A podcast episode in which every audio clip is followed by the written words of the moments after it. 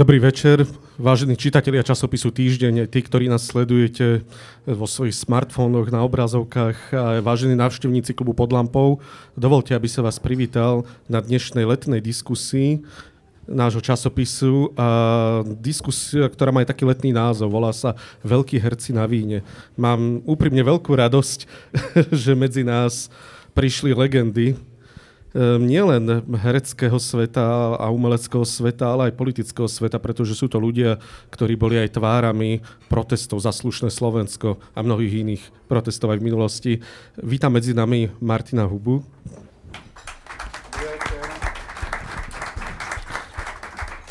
A Františka Kovára. K umeniu a vínu sme si povedali v týždni, že patrí zrejme aj hudba. Tak som veľmi rád, že medzi nás prišla Sisa Michalidesová s Petrom Preložníkom. Máme dohodnuté síce iba tri skladby, ale možno si vytlieskame na záver viac, tak e, mala by byť jedna skladba na začiatku, jedna v strede, tretia na konci. Tak poprosím vás, začneme hudbou.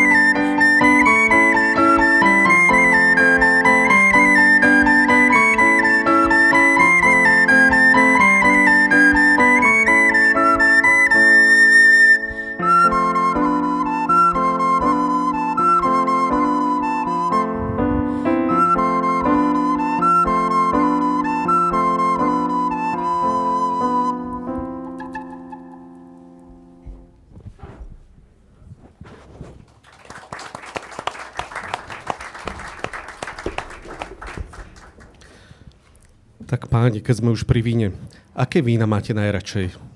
Ja som vám nalial Savignon Blanc, bez toho, aby som sa opýtal, aké vína najviac ľúbite? Ja Savignon Blanc. ale, ale každopádne, ja som vlastne z vinárskej rodiny po mame, mama je z Modry, ale ja som totálne na suché, biele a nearomatické vína. Takže viac menej ste trafili. Ďakujem. Ďakujem pekne, no naša ja, aby sme sa doplňali, tak ja mám rád červené vína, ale nepohrdnem ani e, týmto vínom, ktoré e, sme dostali naliaté, pretože e, naučil som sa, že dnes ten vinársky svet je taký bohatý, že treba objavovať počas svojho života všetko dobré, čo sa dá. Tak ešte by som doplnil, lebo Ferko to tak rozviedol, áno. Uh, nemám rád tie stabilné priemyselné vína, ktoré sú celý rok rovnaké a dobré, ale nie je v tom tá hráčská, e, by som povedal, ten e, hráčský šmrnc, že raz ti to počasie vyjde, raz ti to počasie nevyjde, raz je viac slnka, raz menej slnka, raz tá perenospóra spraví viac ako zloby, než treba. A vlastne vždycky sme so starým otcom, keď sme chodili, tak to bolo také, by som povedal, mierne dobrodružné. Dneska, keď kúpiš tie kalifornské alebo juhoafrické vínka, toto, však sú teda tip-top kvality, ale vždy vieš, nič ťa neprekvapí, tak by som povedal. Prekvapí ťa, prekvapilo by ťa aké by boli zlé. No, ale t- hovorím, že mňa v tom vinárskom fachu fascinovala tá, tá, tá prítomnosť hráčskej vášne, ktorú si hral s prírodou vlastne a s náhodou. Takže nemám nič proti červeným vínam, ale to riziko, tá, tá hrácka, by som povedal, tá, tá, tá neistota, v tom dobrom slova zmysle je spojená pre mňa, aspoň teda s dovolením, s bielým vínom. Ehm, popíjali ste víno aj posledné mesiace, alebo ako ste strávili ako legendy slovenského herectva posledné mesiace pred vašich, bez vašich divákov? Ehm, nerobili ste vlastne to, na čo máte talent? Čo vám najviac chýbalo posledné mesiace počas pandémie? Vlastne, ktorá ešte neskončila. Takže nemôžeme hovoriť no, ani moc o minulom čase. Takže čo vám najviac chýba? Nech sa páči. No, e, chýb, samozrejme, že to bolo také, čo, si, čo sme nezažili, na čo sme neboli pripravení. A vlastne my sme, e, povedal by som, v tom normálnom režime, keď e, to máme pol na pol, to znamená, my sme na javisku a divák je v hľadisku. A ten divák v tom hľadisku, samozrejme, že ten nám hrozne chýbal.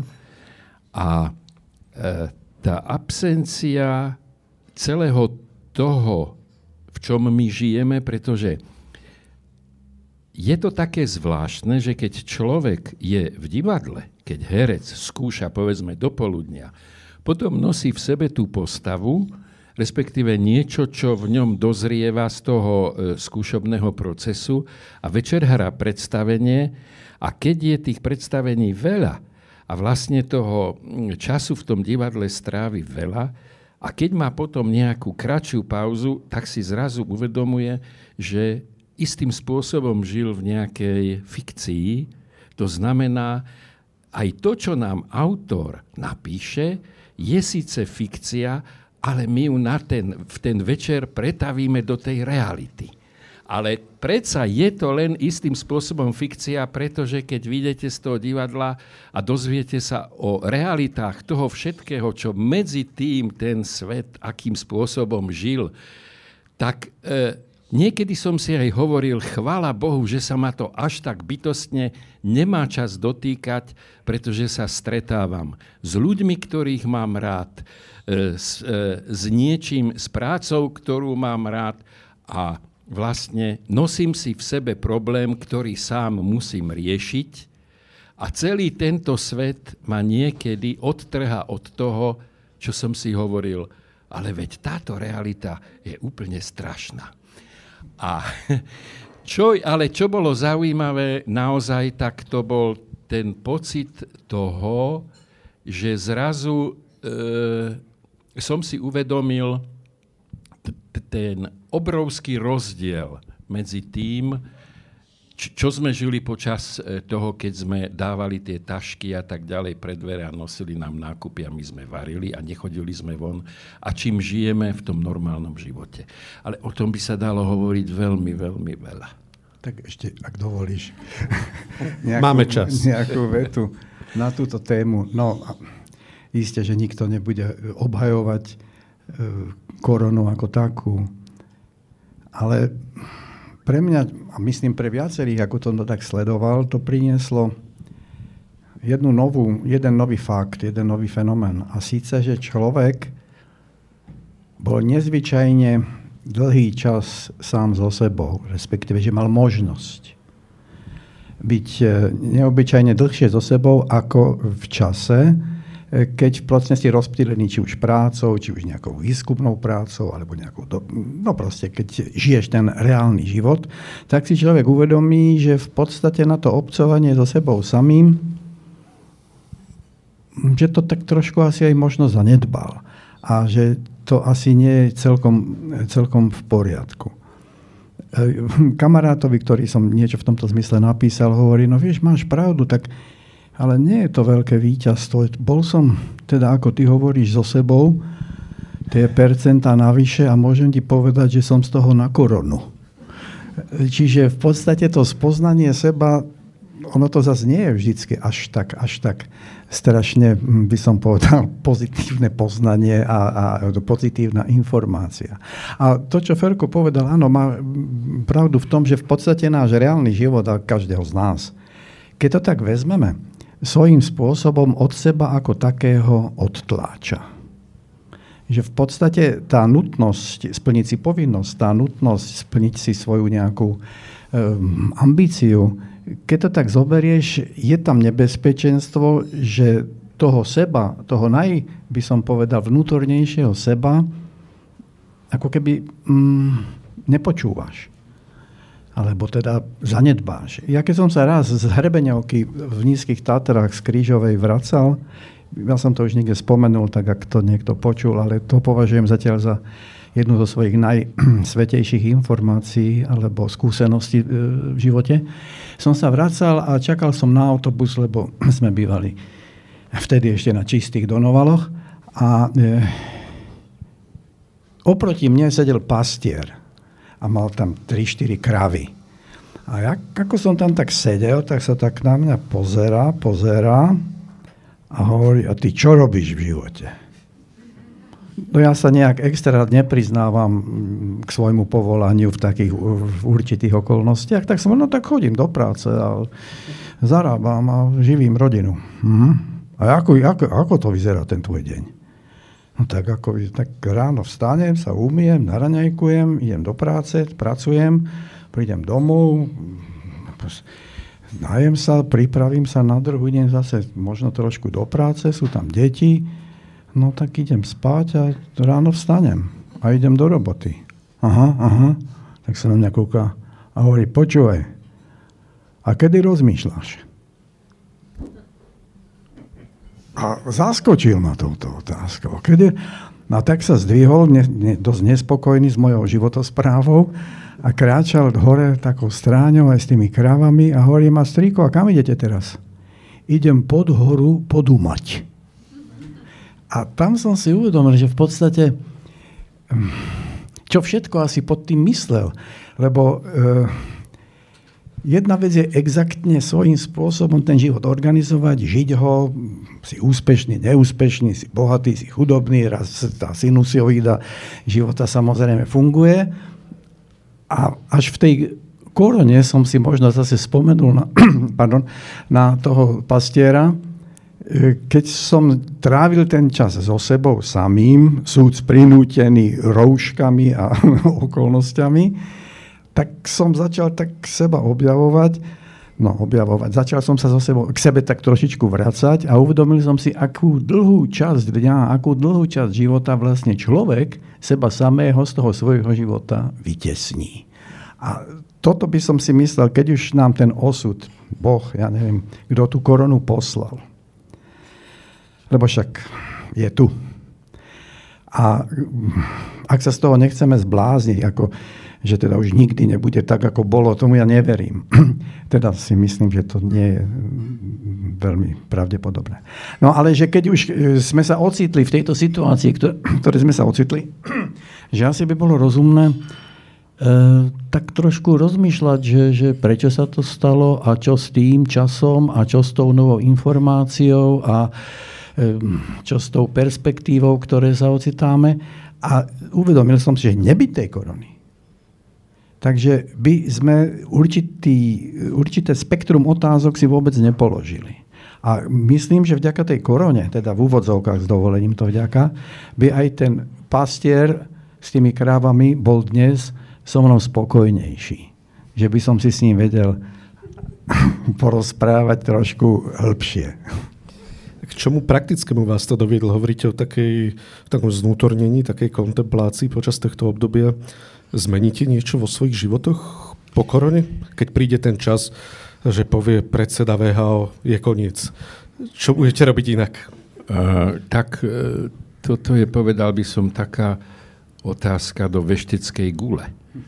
lebo ťaž, e, ťažko mm, by som na toto nejako zodpovedne v súlade s mojim svedomím a s tým všetkým, čo som si hovoril, že teda zmením a potom som nezmenil. E, ale ja sa vrátim ešte trochu v jednej odbočke, čo hovoril Martin Huba, a to, že naozaj e, vznikla taká situácia, ja som tomu hovoril, ako keby teda balónik, do ktorého e, človek počas toho svojho života vždy každodenne nadýchal nejaký vzduch istých problémov, ale nikdy ho nedodýchal v tom zmysle, že by bol doriešený ten problém, tak zrazu počas tejto korony som si uvedomil, že hej, sú tu na problémy, cez ktoré e, som prechádzal a vlastne nevenoval som im patričnú pozornosť.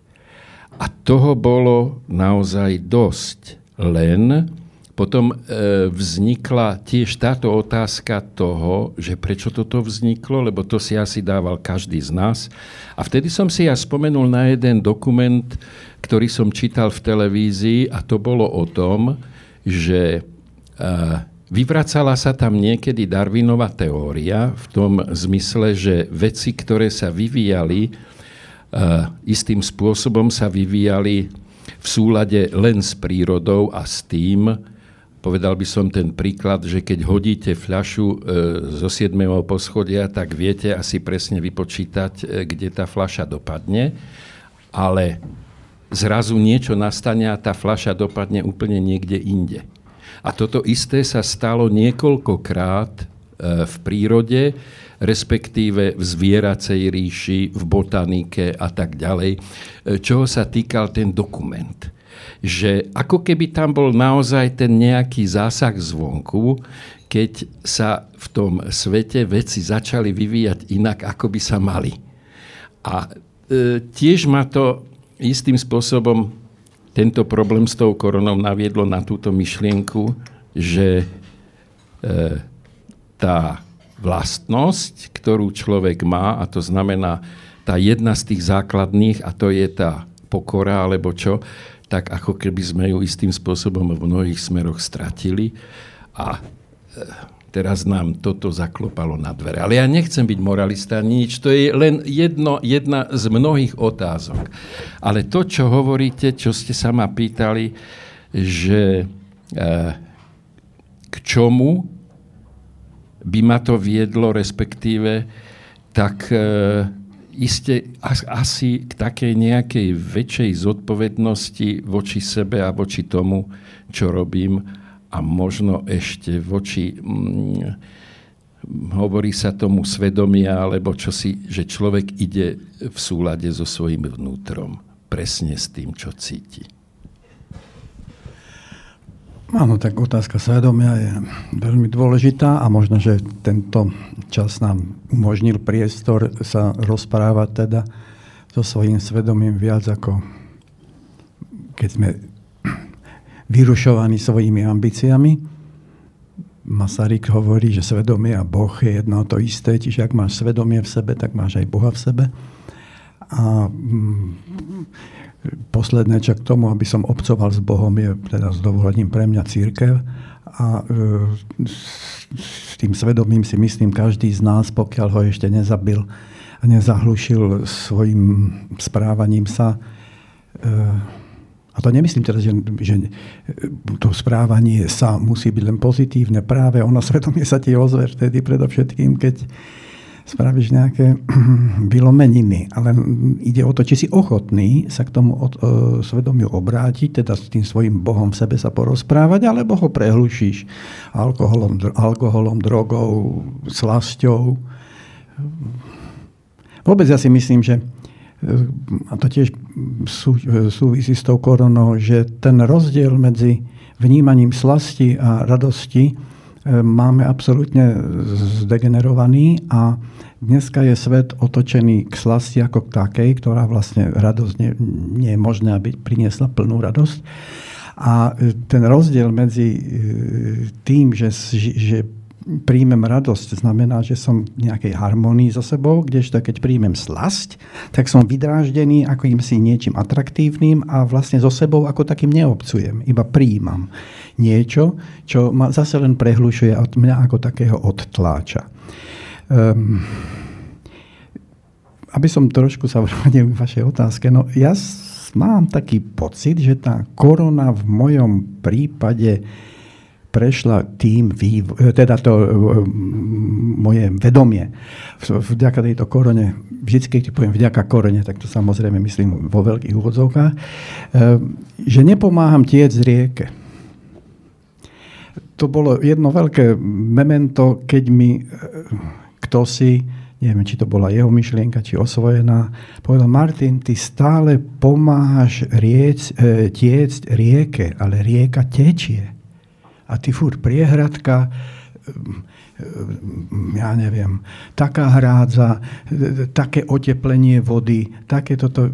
Ty musíš vycítiť, ale to je zase veľké životné, by som povedal, veľký životný kúmšt, kedy pocítiš. Tak toto, čo sa deje, to teraz tečie rieka a do tej ja môžem na najvyš s pokorou vstúpiť. Ale nemám prečo alebo nemám právo ju nejak extrémne e, určovať jej tok a snažiť sa cez znásilnenie toku tej rieky e, e, e, splniť si svoje nejaké túžby a ambície proti tomu toku, veď Biblia sama nám hovorí, že boj sa svojej splnenej túžby. A často si človek uvedomí, že keď ma niečo naplní radosťou, tak to išlo v súlade ako si s nejakým tokom udalostí. Samozrejme, že ho usmerniť musíš, si povinný. Áno, Boh ti rozdal karty, ale hráš ty. Ale um, to je vlastne dosť veľký kumšt vycítiť, že či znásilňujem prirodzenosť, že či znásilňujem ten tok tej rieky, alebo či už som schopný pokoriť sa, prijať prírodzenosť veci, prijať ten tok, byť zaň vďačný, že som zúčastnený toho toku a s určitou pokorou do toho vstúpiť a nebojím sa aj slova a to aj využiť. Prijať. No takže v tejto našej bláznivej dobe teraz, a to nehovorí politike, lebo tá naša politika to je horšia korona, e, takže e, snažím sa nájsť e, mieru prírodzenosti, ktorú som predtým, než som bol touto uh, situáciou, ktorou sme sa ocitli, uh, prinútený. Že vlastne snažiť sa vycítiť, na čo právo mám, na čo právo nemám, čo som povinný dokonca, čo zase mám zakázané. Nejak skúsiť sa uh, vpratať do kože a zistiť, čo je prirodzené a čo je neprirodzené. A do určitej miery, strašné poznanie, že v podstate, ja neviem, či to aj, či, teraz neúrazím spoločenstvo, vzácnú spoločnosť. Priatelia, viete čo, ja mám pocit, že tá korona prišla prirodzene. Že nemala už inú možnosť, ako trošičku nás štipnú do zadku. A však keby to nebolo prirodzené, keby sme si nezaslúžili tú koronu, tak to som sa tiež naučil, že v podstate dostávaš, všetko je to súvislosť takých všelijakých veličín a tak ďalej a tak ďalej. No a táto veličina, toto náš spôsob uvažovania, náš spôsob um, hodnotového systému, náš spôsob obrátenia sa k hodnotám alebo odvrátenie sa od hodnot, no tak to tak nejak tie počítač nejaký dal dokopy a um, prišlo COVID-19. A ja si myslím, že tak sa od toho oslobodíme. My, ak sa chceš od niečoho oslobodiť, musíš to prijať a musíš sa toho prestať báť samozrejme báť sa neznamená, že nebudem nosiť roušku. Budem nosiť roušku. Budem sa snažiť e, držať odstup, pretože to sú vlastne zase len roz, exaktné atribúty, ktoré vďaka pokore akceptujem. Tí frajeri, však štátnikov nevidímajúc, jak smiali sa z roušek a ja už neviem čo. Ja som si tak hovoril, chlapci moji, toto teda chcem vidieť, jak dopadnete. A nebolo o to, že róžka, neróžka. Tam išlo o tú nepokoru. Tam išlo o tú píchu človeka. Tam išlo o to neprijatie skutočnosti.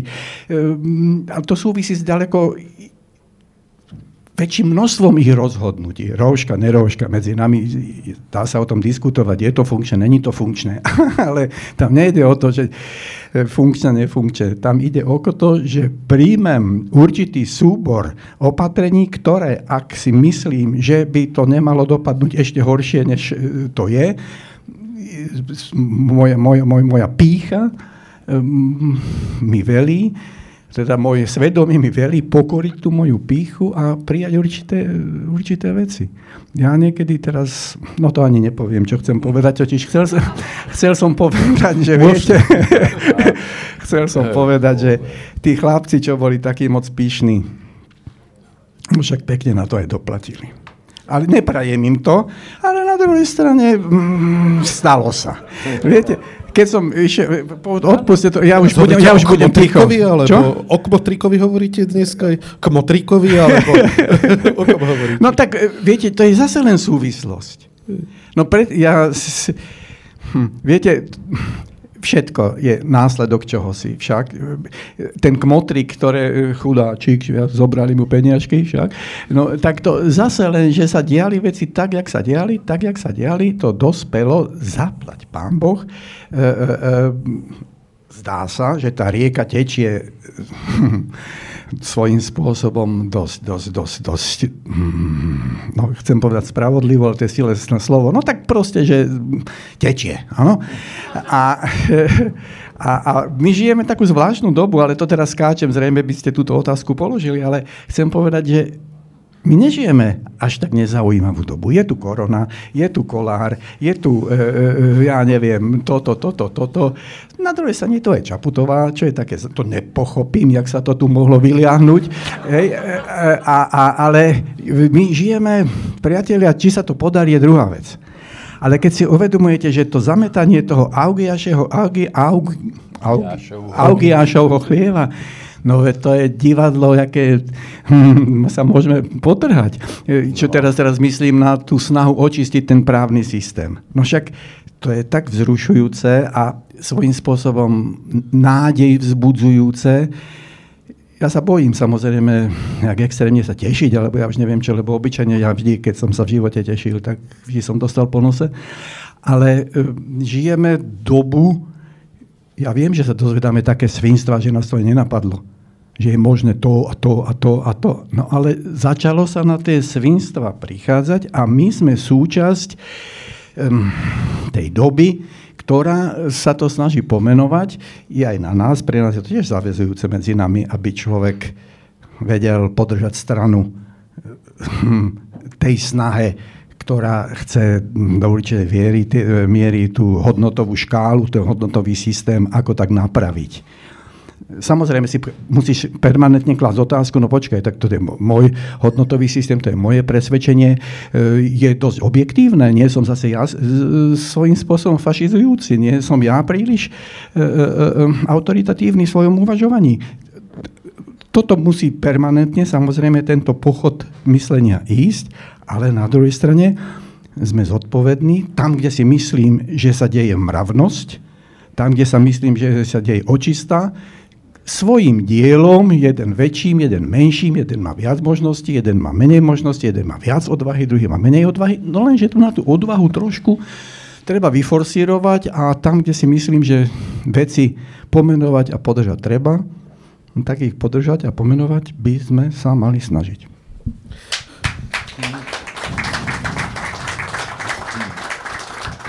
Obidva hovoríte o pokore, inými slovami. Dalo by sa nejak povedať stručne, čo je to pokora? Môžete aj nestručne samozrejme, ale tak pochopiteľne, zrozumiteľne. Čo je to pokora? No tak pokora. Ho. Ja som e, čítal pred, niek- e, pred včerom e, takú ukážky z knihy Johna Miltona, ktorý m, tam rozvádza vlastne ten dedičný hriech v tej knižke od Adama a Evy a tak, v, v tom zmysle, že človek e, by mal byť poslušný v živote istým spôsobom, to znamená držať sa nejakých tých hodnotových zásad, tých hodnotových zásad voči tomu svojmu presvedčeniu, respektíve voči Bohu alebo voči tým hodnotám, ktoré by ľudstvo malo vyznávať. A e, v tomto smere je tá pokora e, v tom, že ja e, bytostne svojimi činmi a tým, ako, akým spôsobom žijem, tak neprekročím tie hodnoty, proste nebudem kázať vodu, piť víno. Tak by som povedal v takom zmysle. Ale to sa jedná o tie nepatrné, áno, da, daj na zdravie. to sa jedná vlastne o tie nepatrné veci v každodennom živote. Lebo to je to dôležité, že eh, človek vtedy presne aj ako Maťo povedal, že aj niekedy príjma tie rany osudu a vie, že tá facka, alebo toto volačo, že to bolo zaslúžené a e, istým spôsobom si to uvedomí, že to sú veci, ktoré vás držia e, v tom hodnotovom nejakom tom rebríčku, ktorý ste si povedzme aj sám nastavili. No, e, neviem to povedať jedným slovom. Ale povedali ste to krásne, ďakujem. Pán Huber? No to je dosť ťažká téma vec pokory, pretože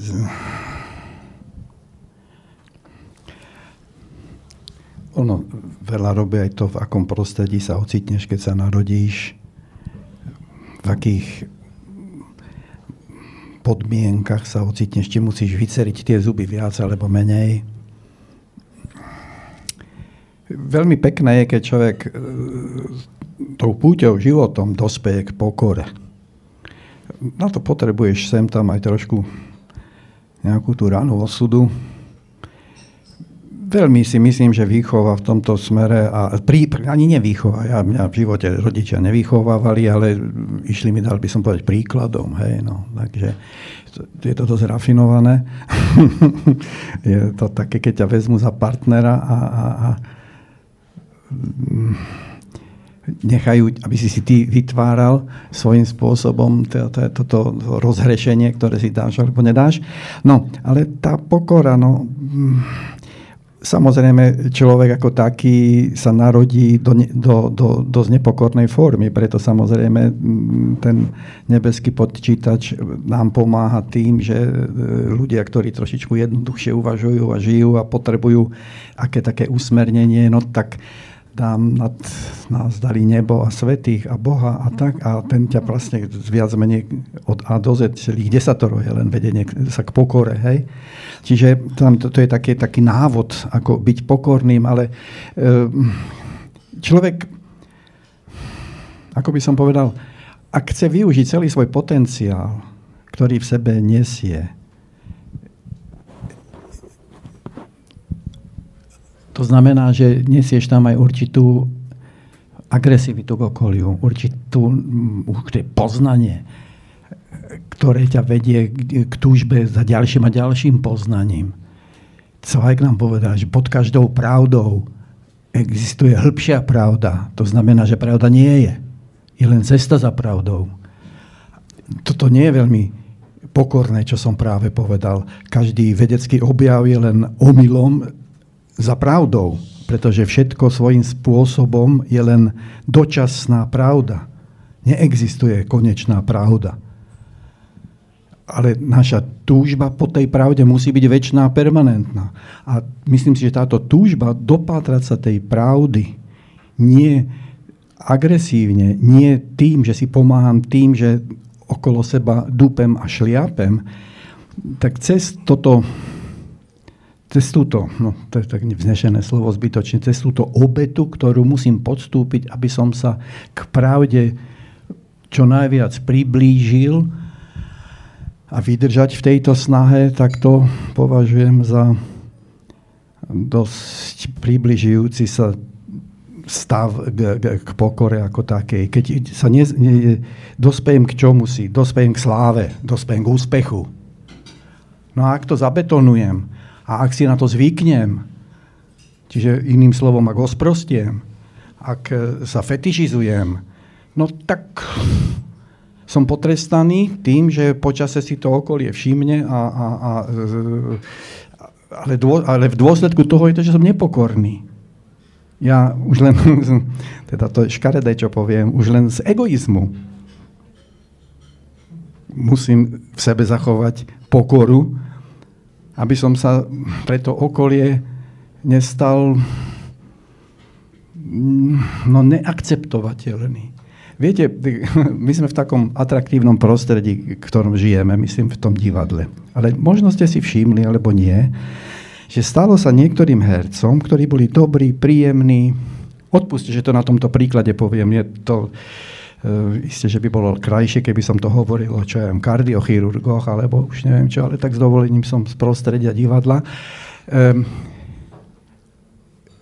dospejú kolegovia niektoré, dospeje možno ste tu aj vy svetkami, poctivou prácou poctivým snažením sa dostane a dospie k úspechu.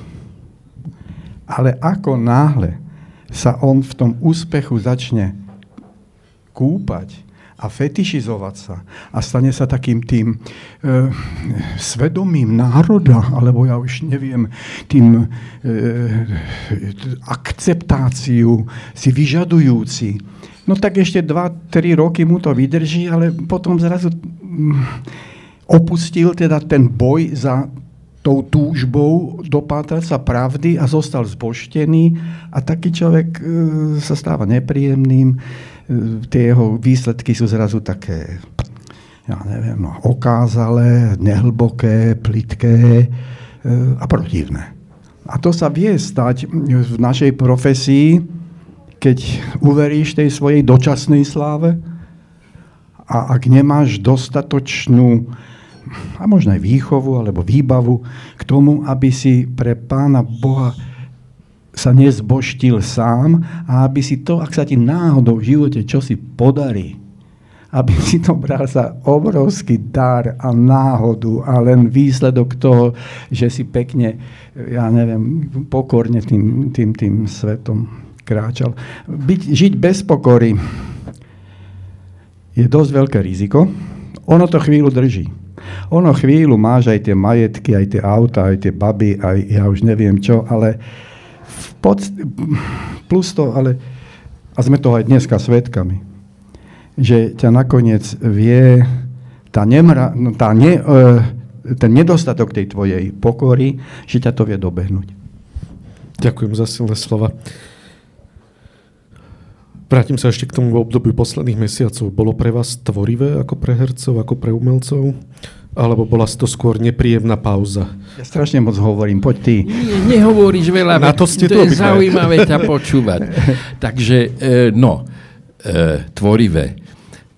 Povedal som si, my máme takú stránku na internete, ako sa na divadlo, že teda e, nahrám som si hovoril, tak čo by som tak nahral doma, tak som si povedal, dobre, načítam Malého princa.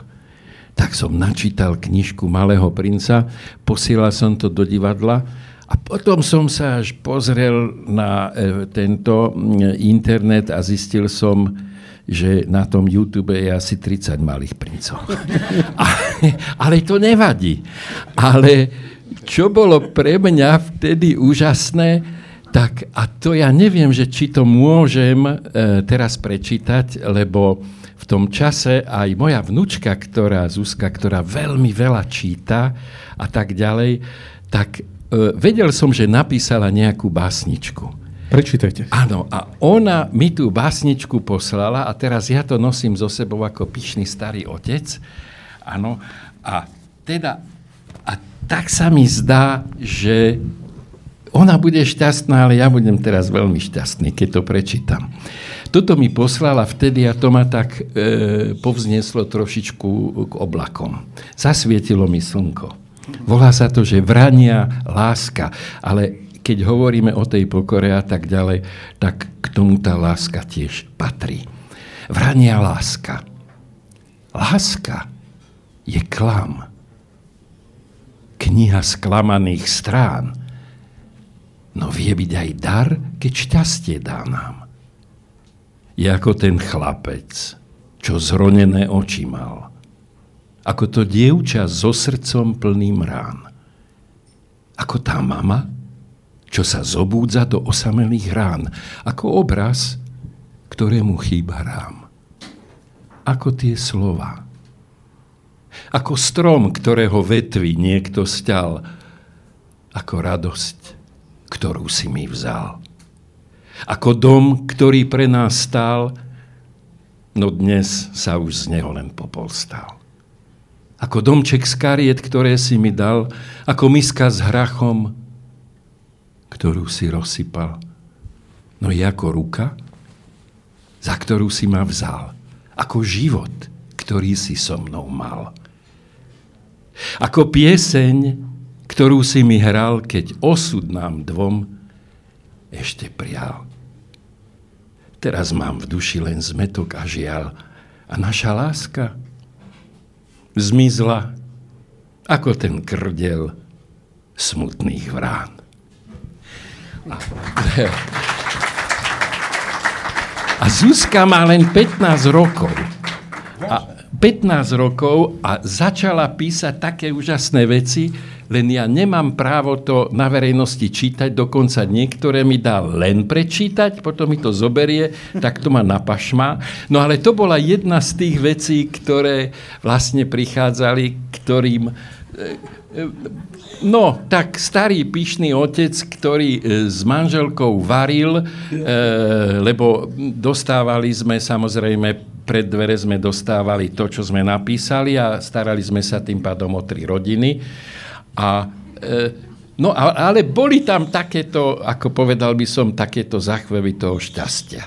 Takže, no. Vieš čo, no, teda môžem ti povedať, na 15 rokov je to veľmi skúsená báseň, krásna, ale e, svojím spôsobom smutná. Do určite miery ťa môže blažiť to, že ak niekto v 15 rokoch už takto uvažuje, tak asi sa dopátra.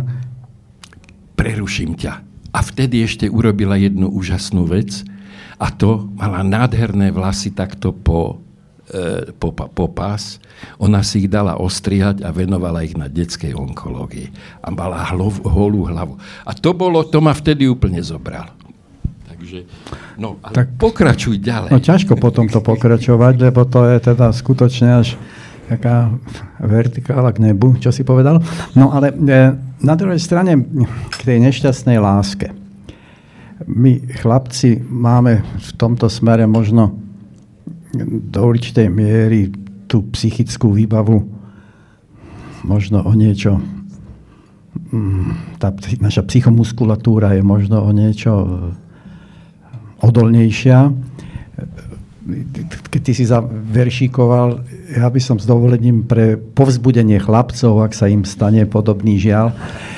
Toto e, sú štyri verše a hovorí o tom asi toľko, že chlapec, chlapec sa mení v muža tým, čo stráca. Za každým odíť nezaznie vždy vráť sa. A trízeň v srdci a vzdor zúfalý je možno výhrou tých, čo prehrali. Krásne, krásne. Takže to, je, to nás chlapcov môže naplňať nádejou. To bol Volker, alebo vy? Nie, nie, to, nie, nie, to bol uh, Mihálik. Pre ďalšou skladbou už len jedna otázka, ktorá nás veľmi zaujíma potom, ako vás takto počúvame. Kedy začnete hrať? Alebo čo chystáte? Aký film? Aký seriál? Na čo sa môžeme najbližšie tešiť? No, je, teda zoberiem toto, túto odpoveď teraz na seba, pretože my sme mali mať premiéru Kuba a e, náš nástup do divadla je 18. augusta s tým, že e, budeme e, skúšať toho Kuba a v polovičku septembra bude premiéra e, tohto divadelného predstavenia. No a potom ak bude všetko, ak ten vagónik a tie vagóniky pôjdu po kolajniciach rieka bude a rieka bude tiecť, no tak potom by sme mali mať, mm, vlastne už máme e, plán na september, dokonca aj na október, takže veľmi tomu držím palce, pretože hrali sme štyri predstavenia, teraz na konci sezóny, bola to taká akoby taká e, ruka, taká obojstranne priateľská, priaznivá voči obecenstvu a obecenstvo voči nám, pretože prišli na tie predstavenia. Bolo to veľmi zvláštne pozerať sa na tých ľudí, ktorí sedeli e, presne podľa tej schémy s tými rúškami na ústach a hoci ich tam bola len polovička, tak reagovali za tých 640. Ďakujem. Úžasné, keď si toto spomenul, mňa fascinoval, neviem, či ste videli jeden obrázok v Laskále, ako bolo operné predstavenie a celé hľadisko bolo plné kochlíkov s kvetinami. Tam bolo tých 700 či 800 stoličiek obsadených, s tým, že potom tie kvety išli k ľuďom, ktorých usúdilo, to, usúdilo vedenie divadla, že to najviac potrebujú, no potešiť starších ľudí všetkých tých, tých penziónoch a tak ďalej a tak ďalej. Ale môžem vám povedať. A oni ukázali ten panoramatický obrázok toho hľadiska a tam tie hortenzie a ja neviem, no všetké tá nádhera. To, ja som si až povedal, no, že vieš čo, že to by bolo najkrajšie, tak to tak toto nejak štandardizovať. Ale samozrejme. No čo hráme, ja teraz už na budúci mesiac mám predstavenie s Milanom Lasicom starých majstrov, ideme zahrať a snažíme sa v podstate tú dieru e, e, e, vyplniť z tej absencie aj našej, aj nášho pocitu, že nám chýba divák a žijeme v nádeji, že možno aj my divákovi trošku chýbame, takže v podstate oni sa rozhodli už august hrať. A mm, Ďalej, náš repertoár ako taký, ako hovorí Ferko, už september, október v podstate máme zafixovaný a chceme dúfať, že tá druhá vlna, ktorou sa straší, že, že, že, že budeme dosť rozumní na to, aby sa neobjavila v nejakej príliš masívnej podobe a že vás budeme v divadle stretávať, že sa tam budeme zase z, z, z, z, zdieľať naše tieto. Ale keď ste sa pýtali, že či táto korona nejak poznačila našu prácu. Alebo teda váš vývoj, alebo ja už neviem, kvalitu vašej práce.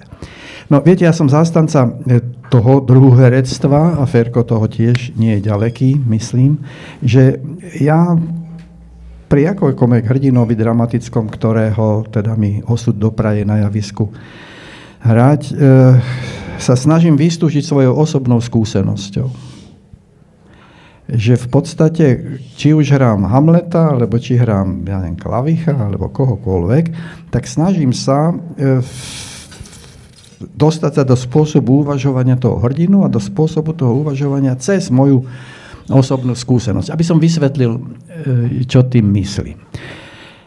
Keď som učil na škole a išli sme s dievčatami, čo to tam pišti? Ja kávovár, no tak to môže. E, e, hra, e, v rámci teda výučby sme s dievčatmi hrali tri sestry. V troch sestrách je taká jedna dievčica, ktorá sa volá Máša, ktorá sa zamiluje do učiteľa, zamiluje sa do ňoho vo veľkom obdive, vyzerá to na veľkú lásku a dievča podľa, teda už vtedy mladá žena, počas manželstva zistí, že ten jej manžel až tak nesplňa to jej očakávanie, no jednoducho príde v postupom času na to, že je to hlupák. A ďalej ale je odkázaná v tom manželstve zotrvať s mužom, ktorým vlastne viac menej opovrhuje. No tak e, tá dievčica je mladá, čiže som mal pocit, že tie dievčatá, ktoré to hrajú, by to mohli trošku rozumieť. No a hrali to, viete, takým spôsobom vonkajším, tak ako to, bože, a teraz toto, a to je hlúpy, a ja už musím toto. A, a proste bolo to tak povrchné, a tak som pochopil, že toto predstierané herectvo, ja som na to alergicky, takéto konferované herectvo. A, ho, a som sa ospravedlnil pred tým dievkám a hovorí som, dieťa moje drahé, ty si z rozvedeného manželstva alebo zo šťastného manželstva? Tak ich to zaskočilo a z okolností všetky tie dievčatá boli z rozvedených manželstiev. A hovorím, no, a ako to asi tá tvoja mama prežívala, keď usúdila, že sa rozvedie?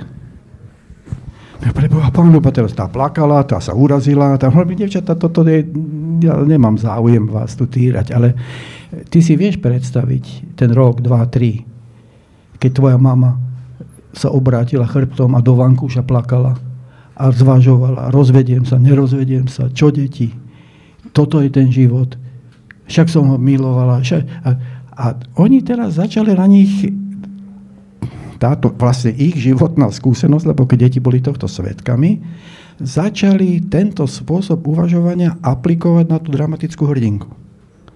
No to si neviete predstaviť, ten kvalitatívny rozdiel toho, jak to zrazu začalo byť svojím spôsobom enormne úsporné, skromnučké, eh, ale jaké to bolo nekonečne zvnútornené. Zrazu tie 20, 22, 20 ročné dievčatá začali uvažovať v inej škále, začali uvažovať na základe tej osobnej skúsenosti v celkom iných kvalitatívnych eh, vrstvách.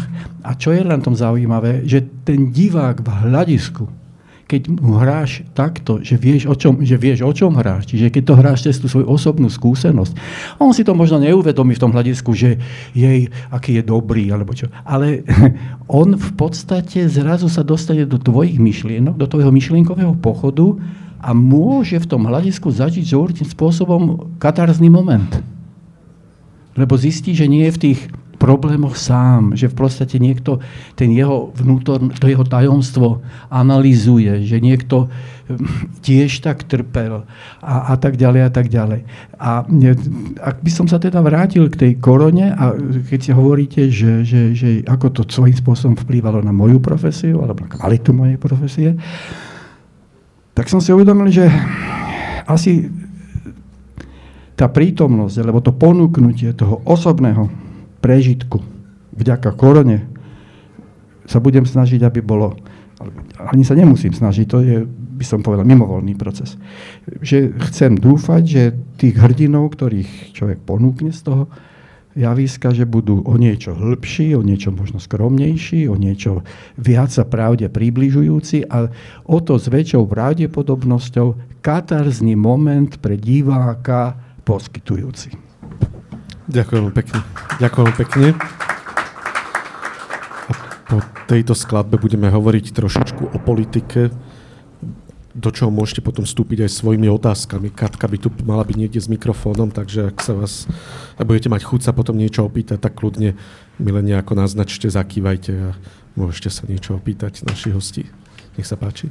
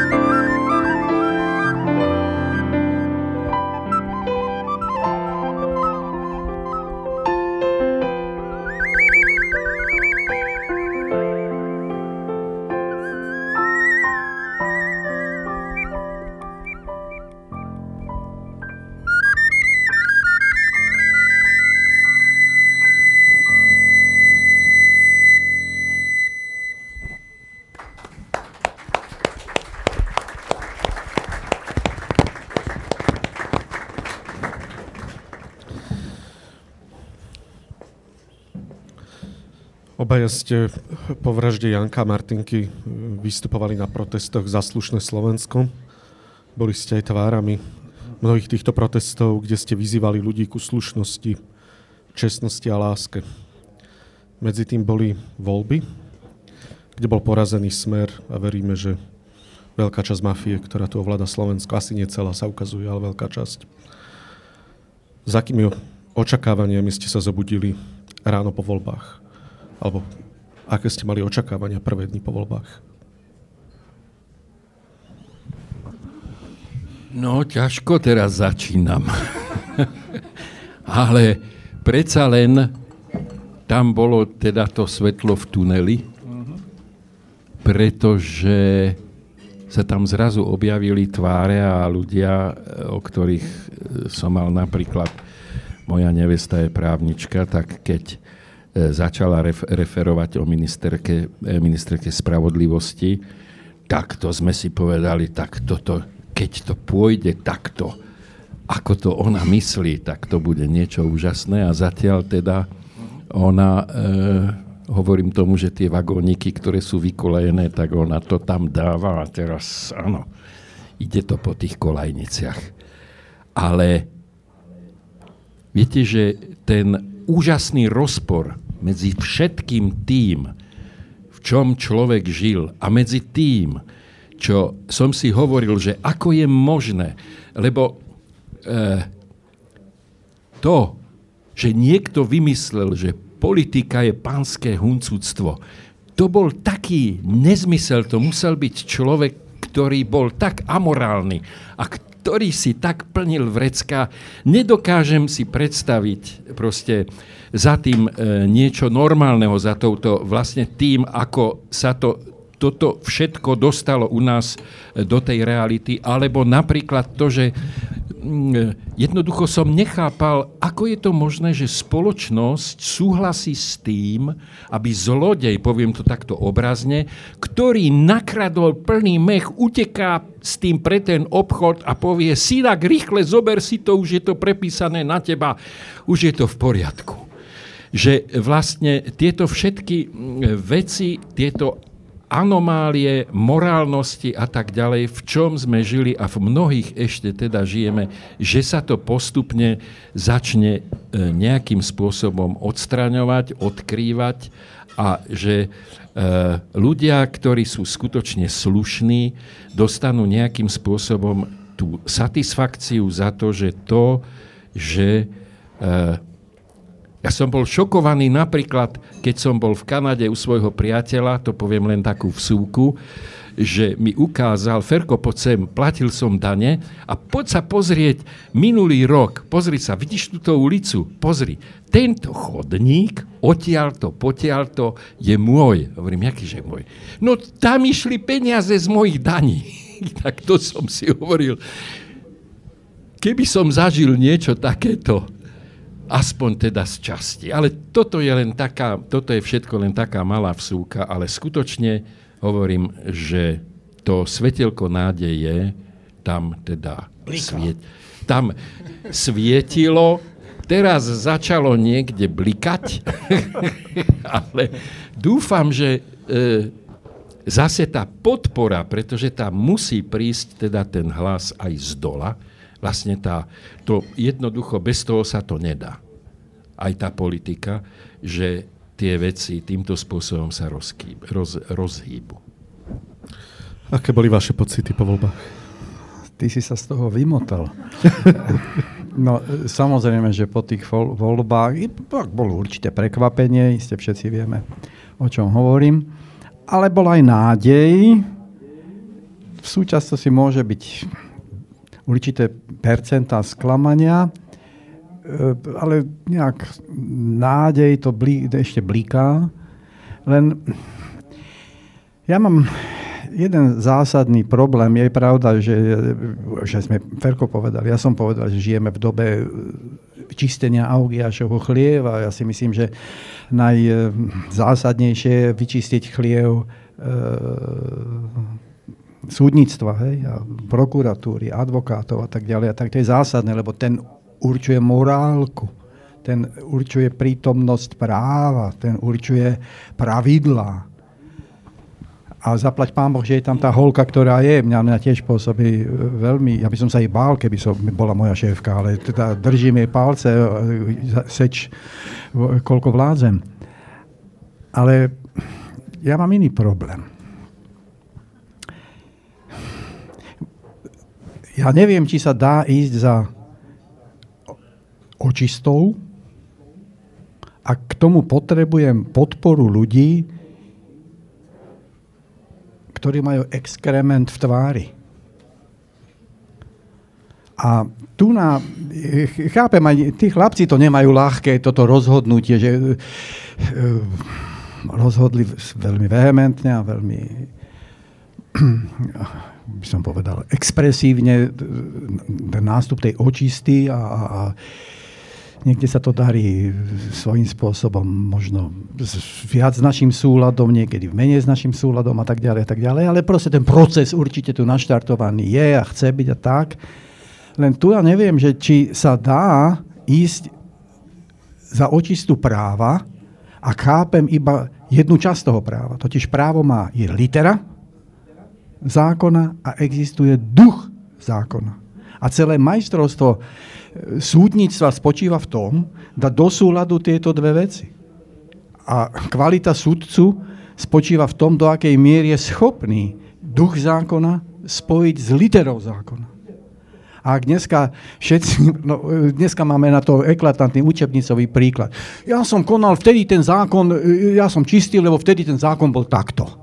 Hovorím o tých diplomových prácach. Hej?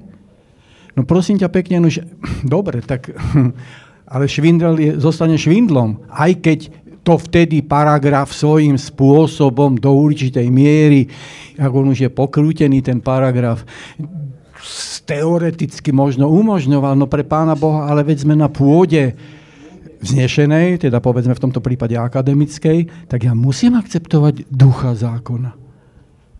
V antike duch zákona v rámci rímskeho práva bol vyššie postavený ako litera zákona. A od kvality a morálky a svedomia súdcu svojím spôsobom sa brala litera. Čiže tu mám ja teraz tú dilemu. Chápem, že tá snaha tu je, chápem, že sa to chce.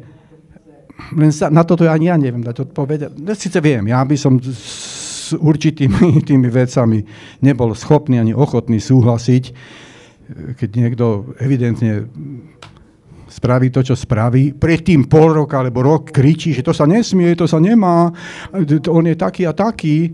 A teraz ja sa ocitnem v tej situácii a zrazu sa odvoláva na literu zákona. A kde je ten duch, na základe ktorého som dva roky kričal? Tak v tomto s dovolením žijem v takej nejakej schýze a dileme, ale Nechávam tiec rieku. Máme,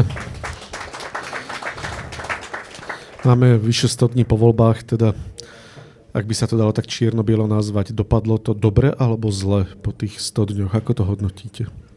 Ja myslím, že sme sa k tomu práve vyjadrili. No tak ono to dopadlo, že žijeme stále v nádeji.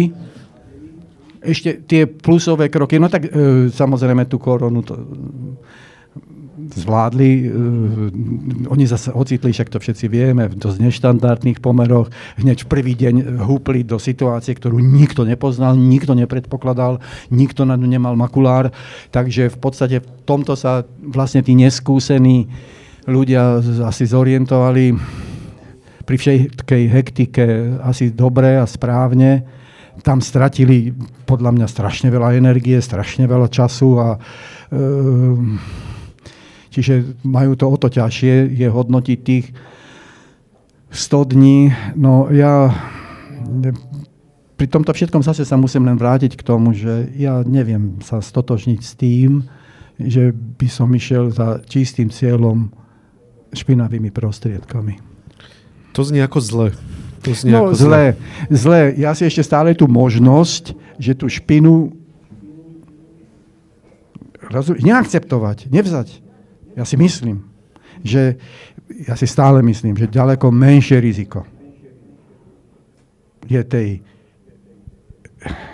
špinavosti sa zbaviť, ako sa tváriť, že nie je špinavá, lebo ju potrebujem.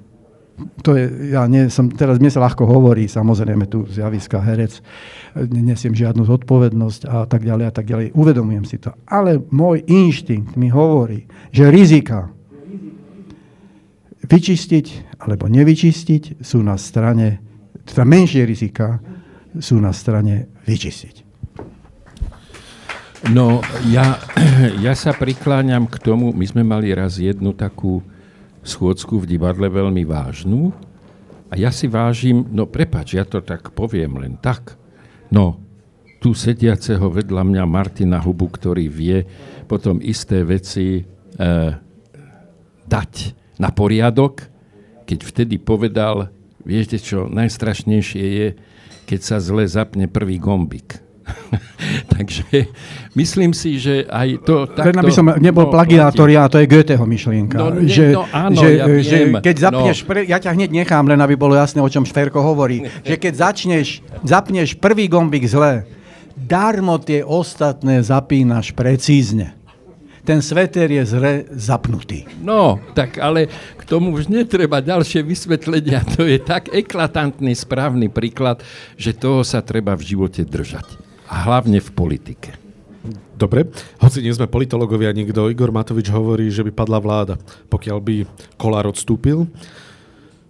Podobná situácia tu že aj bola, aj keď celkom iná, ešte keď padla Radišovej vláda. Stálo by to za to, aby padla vláda, alebo je to vôbec zle položená otázka? To je účelovo položená otázka, bojím sa, lebo vláda by nepladla, teda by nemusela padnúť takto, pán Boh vie, padla, nepadla, ale však tie percentá aj vo vašom časopise, mimochodom obľúbenom nami, e, sa to percentuálne povyjadrovalo všelijako, čiže No otázka je, či nepadne tá vláda, keď e, sa nepodstúpi to riziko, či padne, nepadne. Rozumiete, že či ten moment e, tej toho, by som povedal, mierne fanfaronského ohlásenia očisty, či ten moment, že teda ten, či, či ten moment strachu len pre Boha, aby nepadla, či tento moment strachu tú vládu nepoloží.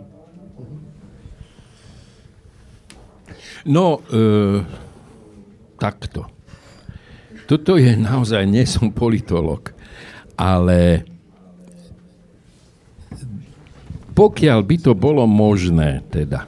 Teraz, teraz totiž to realita je taká, že už e, vlastne to všetko pôjde tak, ako to teraz je nastavené, to znamená, žiadna zmena tam v tomto zmysle nebude. Ale mohlo by sa stať a dúfam, že sa nestane, že by mohlo prísť ešte aj niečo horšie. Viete, že e, keby sa ešte našlo niečo také, čo by vlastne devalvovalo, respektíve, že toto by nebol až taký prehrešok. A tomu držím palce, že aby sa toto nestalo. Lebo neviem si to naozaj dobre predstaviť v konkrétnej, v reálnej situácii, že čo by e, nastalo napríklad, že by padla vláda ja neviem, a boli by nové voľby. Že, mm, tu je práve to, čo som predtým spomenul, ten tok rieky. Teraz identifikuje, čo je rieka. Čo je ten prúd. Že sa našli tie, tie diplomovky, alebo že sa nenašli. E, treba nechať tento tok prirodzený tiec a je to tiež, by som povedal svojím spôsobom, riadenie osudu, že tá rieka dostala tieto, tieto valúry, alebo do toho treba špekulatívne vstúpiť a tváriť sa, že to nie je a ja ne... No ale, je. Čo? No je. No, je. Ale, no, ale teraz ide o to, že či aj to, že je. do toho vstúpiš, či aj to nie je tok tej rieky. Veď v tomto je ten náš život človeka zase krásny, lebo nech sa už tu nás stiažujeme a plačeme, koľko chceme. Ja mám neobyčajne rád e, Márajov citát, ktorý hovorí o tom, že človek prežije plno bolesti, plno sklamaní, plno utrpenia a tak ďalej, ale ten fakt, on hovorí o svojom osude, že som bol pozvaný do bytia že som bol pozvaný k tomu, aby som videl výjsť slnko, aby som bol pozvaný k tomu, aby som videl tiec potok. Takže toto všetko je nad faktom utrpenia, ktoré ma pri tomto mojom bytí postretlo. Ja tento fakt, že som bol pozvaný do bytia, veď všetci sme sem boli pozvaní, nikto na tom nemáme ani minimálnu zásluhu, že tu sme. Ale tento fakt toho pozvania do bytia považujem za svojím spôsobom moment požehnania, moment e, slávnostný, že vlastne sme sa na svete ocitli, napriek tomu, že antickí filozofi hovoria, že najväčším šťastím je nenarodiť sa. Nie zomrieť, ale nenarodiť sa. No, ale ja som rád, že som sa narodil. Ja, som, ja rád podstúpim, čo som povinný podstúpiť, čo mi tá rieka prinesie. Len teraz ide o to, aby tá moja prítomnosť, ktorá v tom byti je, vlastne ten tok rieky nie komplikovala, ale svojím spôsobom usnadňovala. Čiže to, čo som aj pred chvíľou povedal, že si myslím, že nedá sa ísť za čistým e, cieľom špinavými prostriedkami, že nedá sa ísť za pravdou cez nutnú podporu ľudí, ktorí sú klamári, No tak dúfam, že tú rieku teraz nevykolalujem, ale že svojím spôsobom jej dodávam švungu týmto, týmto tvrdením. Ja vás ešte v tej téme, z tej témy nepustím, ak dovolíte, ale už iba poslednou otázkou. Môže si táto vláda, môže si táto vláda, môže sa táto vláda nazvať slušnou po tom, čo Boris Kolár, Gröling, nevyvodili zodpovednosť po tom, čo sa stala na 5 dní spolomocnenkyňou pre rodinu a sociálne veci pani Krištúvková a podobné excesy, a to máme len prvých 100 dní za sebou. Môže si táto vláda ešte hovoriť, že je slušnou vládou? Po tomto, čo sa udialo? No moment, Krištúfková, to je tá e, skompromitovaná advokátka. Áno, áno, áno, áno. No, tak to sú... Ani neviem, že advokátka, ale hej, hej, no myslím, no, tak, že áno. No. Ale tak to svojím spôsobom je, myslím, plusová skutočnosť, že sa s ňou stalo to, čo sa stalo, nie? Že mm. do určitej miery. Na 5 dní bola spolomocnenkyňou pre rodinu.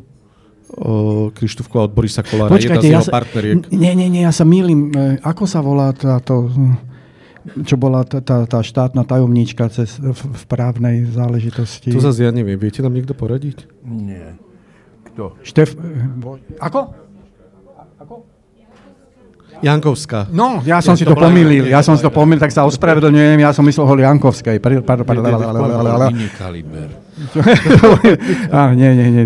Tak prepáčte. Takže ešte raz tú vašu otázku tak, či si táto vláda môže ešte povedať, že je slušnou, potom ako Boris Kolár a Branislav Greling nevyvodili zodpovednosť za svoje diplomové práce a iba takú čerešničku na torte som spomenul pani Krištúvkovú, ktorá sa stala na 5 dní spolnomocnenkyňou vlády pre rodinu a sociálne veci, ale po 5 dňoch aj zrušili tento úrad s jej odchodom. Áno, to je tá Kolárová kamarátka. Áno, to je tá Kolárová partnerka, alebo niečo také. No ťažko hovorím, keby som to tak chápal, e, povedzme, v rámci školy. No tak to je určite trojka, štvorka schovania. Trojka určite. Lebo už, už sme to tu napovedali. No, e, ten, presne, no, ten, ten osobný postoj k tomu, keď je niekto ten, ktorý má držať nejaký hodnotový systém a teraz vlastne sa to týmto spôsobom takto naštrbí, tak len v politike je možné, že sa to potom ospravedlní. Ja neviem. No, Takže trojka, štvorka. Trojka, trojka, áno, za toto uh-huh. určite. Uh-huh. Ja veľmi držím palce nám, a nie politikom, aby tieto mm, amorálnosti, o ktorých hovoríte, neslušnosti, totálne nezlikvidovali e, možno poctivú snahu to tu vy, vy, vyčistiť.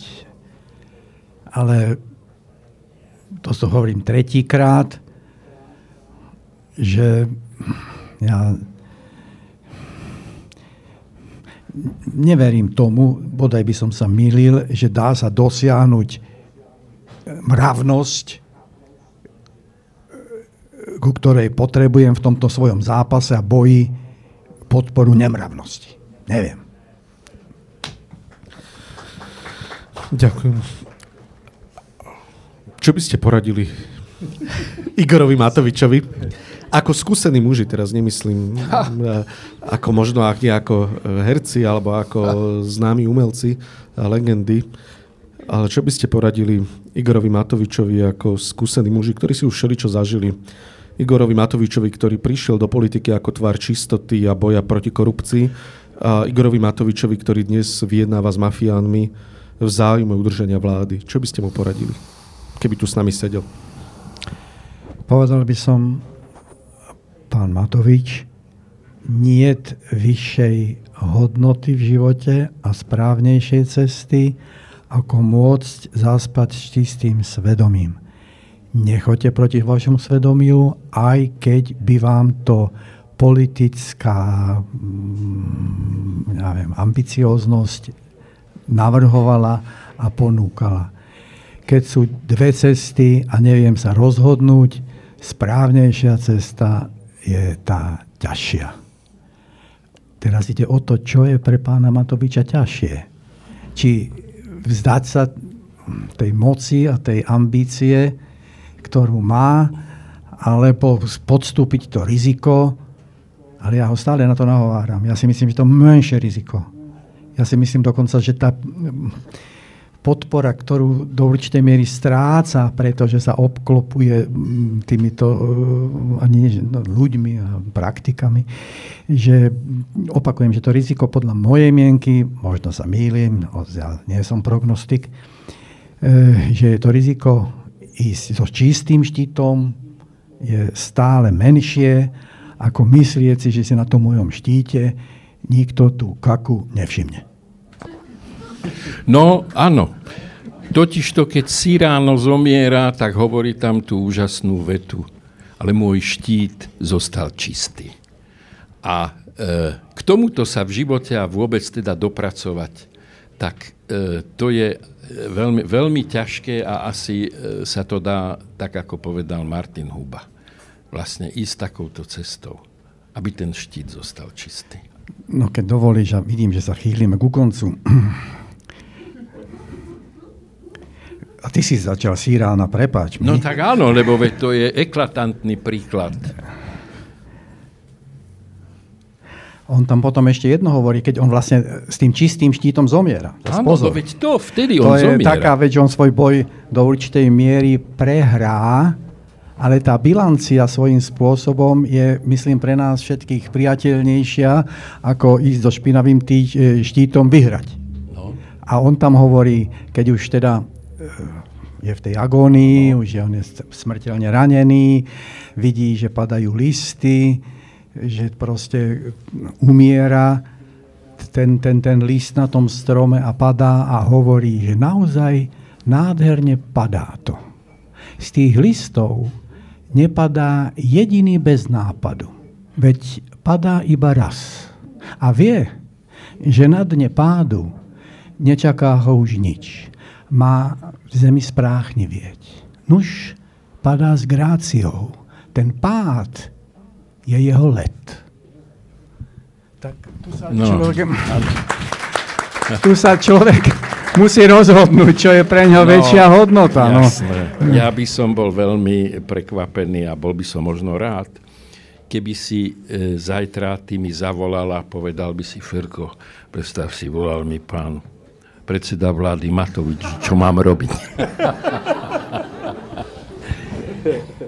Nie, tak to nehrozí, myslím.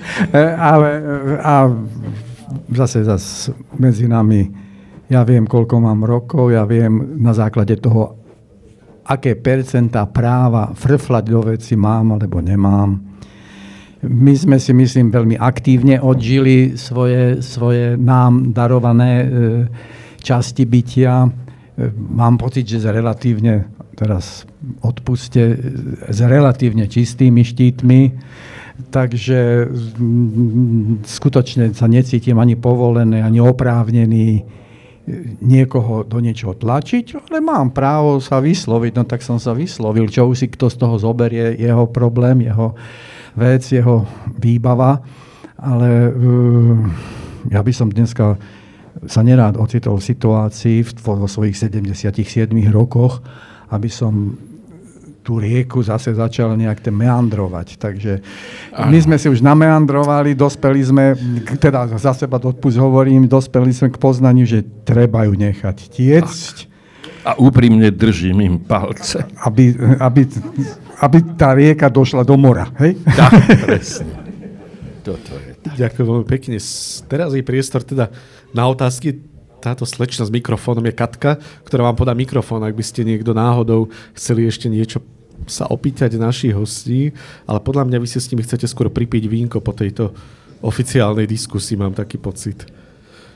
Pokiaľ je to tak, tak poprosím o záverečnú skladbu Petra Preložníka a Sisu Michalidesovu,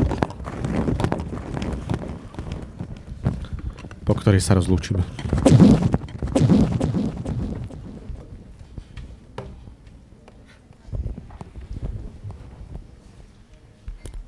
Si sa tým meníš nástroj, že?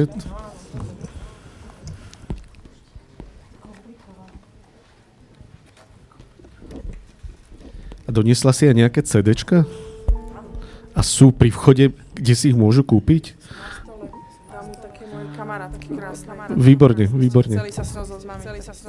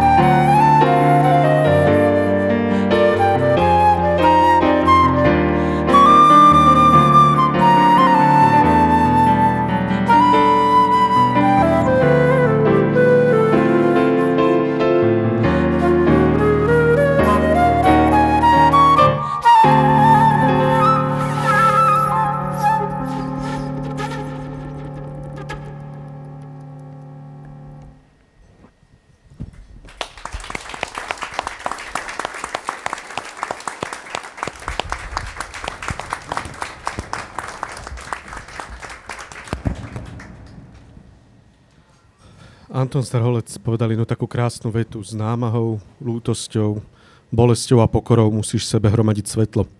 Tento svet iné ani nečaká. Ak nedávaš svetlo, nedávaš nič.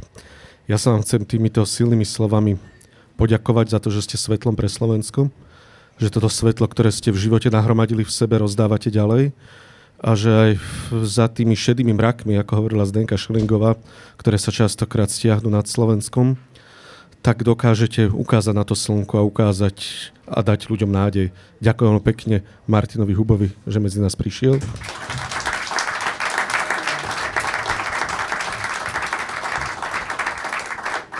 A Františkovi Kovárovi. Ďakujem.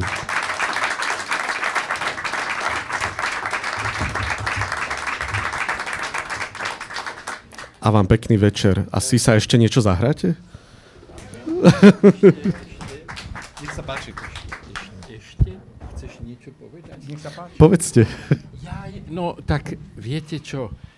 Uh, ja som vždy vďačný, uh, vždy vďačný, keď uh, mám možnosť niekde zdeliť samozrejme svoje názory, keď dostávam na to aj uh, teda nejakú spiatočnú odpoveď a hlavne, keď som medzi ľuďmi, kde naozaj vzniká e, tá nádej spotreby naplniť, povedal by som to strašne pateticky, ale inak sa to nedá z tej lásky k tomu, že môžeme mať aj radosť zo života.